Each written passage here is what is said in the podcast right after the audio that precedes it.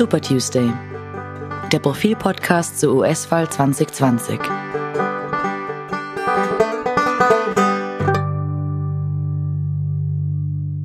Hallo und herzlich willkommen zum Super Tuesday Podcast. Mein Name ist Robert Treichler von der Profil Außenpolitik und bei mir ist auch zugeschaltet Martin Staudinger. Hallo. Hallo. Disloziert, aber zugeschaltet. Genau. Ähm, wir sind ja immer auf der Suche nach äh, neuen, überraschenden Dingen äh, im US-Wahlkampf. Und diesmal haben wir etwas gefunden, was an und für sich auf Umfrageergebnissen basiert. Nun, Umfrageergebnisse haben es so an sich, mal gehen sie rauf, mal gehen sie runter, die Interpretationen variieren. Diesmal ist es anders und zwar auf eine wirklich bemerkenswerte Art und Weise. Ähm, die letzten Umfragen in den Swing States, also auf, in den Staaten, auf die es ganz besonders ankommt, ähm, weil sie entweder republikanisch oder demokratisch wählen, ähm, haben Trump ordentlich ins Hintertreffen befördert. Gut, das kann mal vorkommen, äh, möglicherweise wird er sich wieder erholen. Das Interessante ist, dass es von beiden Seiten, also von republikanischer wie von demokratischer Seite, dieselbe Interpretation dafür gibt. Und die geht so. Ähm, ich beginne mit, mit einem Kommentar in der New York Post von einer Kommentatorin, die Trump sehr, sehr äh, freundlich gegenübersteht. Die New York Post ist das ja überhaupt, das ist ein genau, sehr Trump-freundliches Blatt. Richtig, ja. Ähm, sie heißt Miranda Devine, ist jetzt nicht so wahnsinnig bekannt, aber sie steht jetzt schon für, für die Meinung, die man ähm, in der New York Post vertritt, nämlich dass Trump im Wesentlichen ein guter Präsident ist. Und sie sagt, warum macht der Präsident Trump es falsch und macht diese täglichen Briefings, diese täglichen langen Briefings zum Coronavirus, denn das würde ihm schaden. Das ist ja seltsam eigentlich. Ne? Man, genau. man würde ja vermuten, dass er davon profitiert.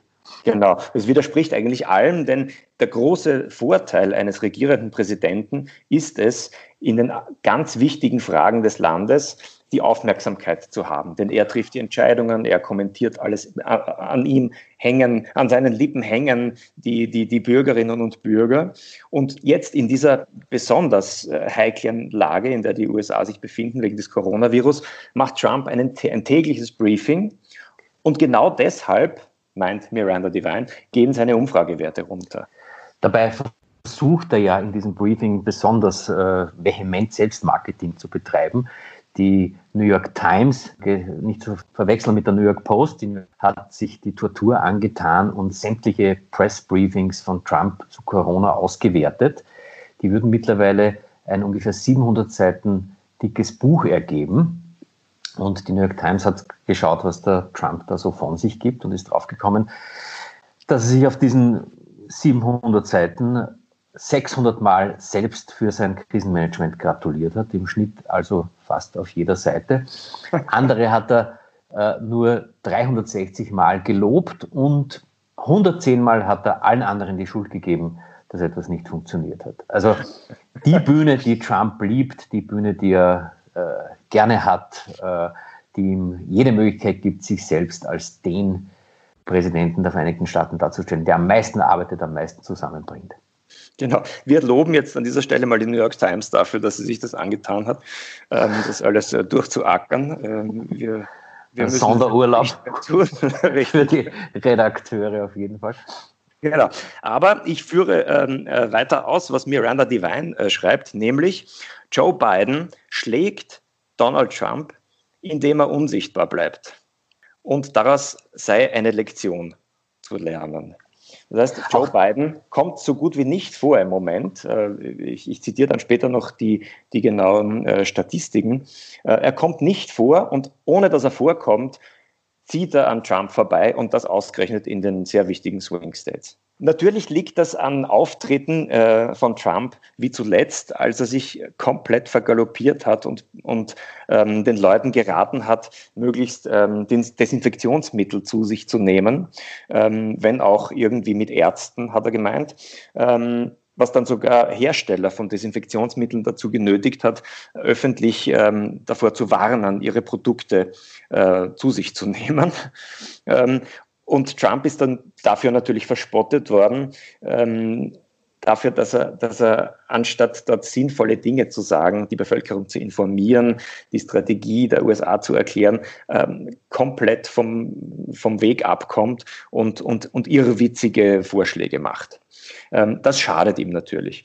Und selbst ähm, Kommentatoren die, die Trump gewogen sind, finden, er sollte damit aufhören. Und offenbar, wie es aussieht, ähm, werden diese Daily Briefings tatsächlich jetzt eingestellt oder zumindest nicht mehr so abgehalten werden wie bisher, nämlich dass er im Anschluss an das Briefing auch noch ähm, Fragen beantwortet, die ihm immer wieder Gelegenheit äh, zu geben scheinen, äh, Blödsinn von sich zu geben. Biden hingegen ist ja kaum präsent äh, derzeit. Der sitzt ja auch in Quarantäne in äh, seinem Anwesen auf dem Lande, meldet sich ab und zu per Videokonferenz, macht einen Podcast, ist aber jetzt wirklich weitaus weniger präsent, auch in der Berichterstattung klarerweise ja, oder er schreibt Tweets oder lässt Tweets schreiben. Aber, und jetzt komme ich zum zweiten Beispiel, nämlich zu einer Analyse von Harry Anton. Harry Anton ähm, von dem ähm, äh, News-Sender CNN. Und CNN, muss man sagen, ist nun wirklich sehr stark auf demokratischer Seite, also sehr, sehr, sehr Trump-kritisch. Also Trump führte einen, einen regelrechten Krieg gegen CNN seit Beginn seiner Amtszeit. Also genau das Gegenteil zur New York Post. Das Gegenteil zur New York Post könnte man sagen. Also New York Post eine Tageszeitung, CNN, ein, ein Fernsehsender. Ähm, aber Harry Anton ähm, beschreibt dasselbe Phänomen wie die New York Post und führt auch noch genau aus, um wie viel weniger äh, Präsenz in den Medien Joe Biden derzeit genießt. Und zwar, er vergleicht es mit der Periode ähm, vom 20. März bis 20. April vor vier Jahren, als nämlich Trump 65 Prozent aller Erwähnungen in den Medien hatte und Hillary Clinton den äh, entsprechend geringeren Anteil, äh, 35, wenn ich nicht komplett falsch rechne. Ähm, und jetzt ist es so, dass Trump 90 Prozent der Coverage genießt, also 90 Prozent aller Erwähnungen in den Medien und Biden läppische 10. Das heißt, Biden hat einen ähm, Nachteil von 9 zu 1 und das sollte eben, schreibt auch Enden, ein Desaster für Biden sein, ist es aber nicht. Und wieder kommt jetzt Enden zum selben Schluss. Ähm, eine Wahl 2020, in der es im Wesentlichen um das Bild geht, das Trump abgibt, würde am ersten Biden gewinnen. Es ist ja auch so, dass äh, Biden in den Umfragen, ich glaube, du wolltest ohnehin auch drauf kommen, äh, was die Corona-Krise betrifft, weitaus mehr Vertrauen genießt als Trump. Äh, da gibt es eine Umfrage von Mitte April und bei der sagen 45 Prozent der Befragten, sie würden dem Joe Biden in der Corona-Krise eine höhere Lösungskompetenz äh, zumessen als Donald Trump. Dem würden nämlich nur 39 Prozent vertrauen. Und ich glaube, das spiegelt sich auch in anderen Umfragen wieder. Genau. Ähm, jetzt könnte man sagen, okay, Trump ist unfähig und Biden nützt das. Ähm, es ist aber nicht nur ein, eine, eine Kritik, wenn man so will, an Trump, sondern es ist ebenso wenig ein Kompliment für Biden. Denn auch Harry Anton auf CNN kommt zu dem Schluss, dass, dass es besser für Biden ist, auch wenn Biden möglichst in der Versenkung bleibt. Denn er sagt, ähm, Biden könnte die Wahl nur verlieren, wenn die Aufmerksamkeit der Medien wieder auf ihn gerichtet ist. Das ist nun wahrlich kein Kompliment, denn das heißt, sobald der Kandidat wieder auftaucht und die, die Medien sich für ihn interessieren, wird Biden wieder abrutschen. Und man weiß ja, dass, dass Biden bei, seinen, bei vielen seiner Auftritte ziemliche Fehltritte und, und, und äh, zum Teil auch äh, unsinnige Dinge gesagt hat. Ja, wir haben das letzte, im letzten Podcast kurz erwähnt, dass er zum Beispiel seine Frau mit seiner Schwester äh, verwechselt hat und dass er irrtümlich äh, gesagt hat, er würde für den Senat kandidieren und nicht für die, für die Präsidentschaft. Also die Gefahr, dass Biden, wenn er auftaucht, Unsinn von sich gibt, ist natürlich vorhanden. Hm. Wir haben also ein sehr seltsames Match im Moment. Äh, wir haben ein Match zwischen zwei Präsidentschaftskandidaten, denen äh, beid, beide Seiten ähm, bescheinigen, äh, dass es am besten wäre, wenn sie, wenn sie sich möglichst äh, zurückhalten würden und äh, am besten gar nichts sagen. Wobei, es ist, ist, natürlich auch ein bisschen böse. Man, kann, man kann schon auch sagen, dass, dass Biden von, seiner, von seinem ganzen Auftreten, von seinem Charakter, von der Statur her als ehemaliger Vizepräsident gewissermaßen eine, diese Force tranquille, wie man das bei Mitterrand genannt hat, ähm, repräsentiert. Diese stille Kraft, die dadurch wirkt, dass er eben nicht in das politische Tagesgeschäft und in das politische Hickhack eingebunden sein möchte, sondern mahnend, warnend spricht, ähm, der, der, Nation Mut zuspricht oder dergleichen ähm, und das durchaus eher aus dem, aus dem Hintergrund macht. In den Vordergrund wird er vermutlich wieder Anfang Juni spätestens rücken, Joe Biden nämlich.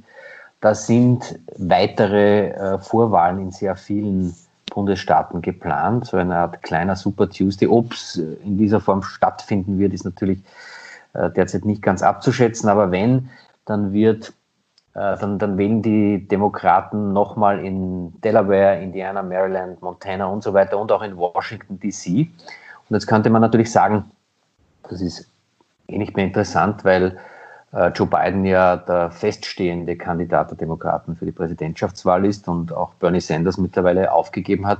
Aber es ist ein wichtiger innerparteilicher Stimmungsbarometer für Joe Biden. Sanders steht ja immer noch am Wahlzettel und man wird anhand der, des Stimmverhaltens abschätzen können, wie viel innerparteilichen Rückhalt oder wie viel Gegenwind Joe Biden hat. Und das ist natürlich für den weiteren Verlauf des Wahlkampfs absolut wichtig. Genau, und für uns Zuseher heißt es gewissermaßen, je mehr wir von Trump sehen, umso schlechter für Trump und je mehr wir von Biden sehen, umso schlechter für Biden. Das gilt jetzt für beide. genau, genau. Und mit, diesen, ähm, mit diesem wenig schmeichelhaften Schluss ähm, wollen wir uns bedanken für die Aufmerksamkeit und eines noch hinzufügen.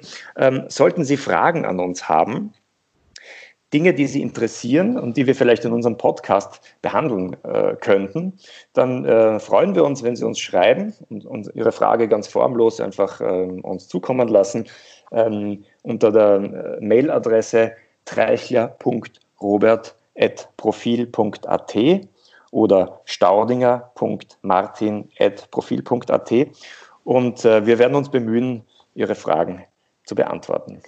Wir bitten auch allfällige kleine Tonstörungen zu entschuldigen. Wir zeichnen dieses Gespräch per Skype-Telefonat auf und zeitweise habe ich ein bisschen so gehört, dass die Internetverbindung nicht ganz stabil war. Also wenn es irgendwo geknackst oder gepiept hat, bitten wir um Verständnis. Genau. Und sonst bis nächste Woche, bis zum nächsten Super Tuesday. Ciao. Auf Wiedersehen.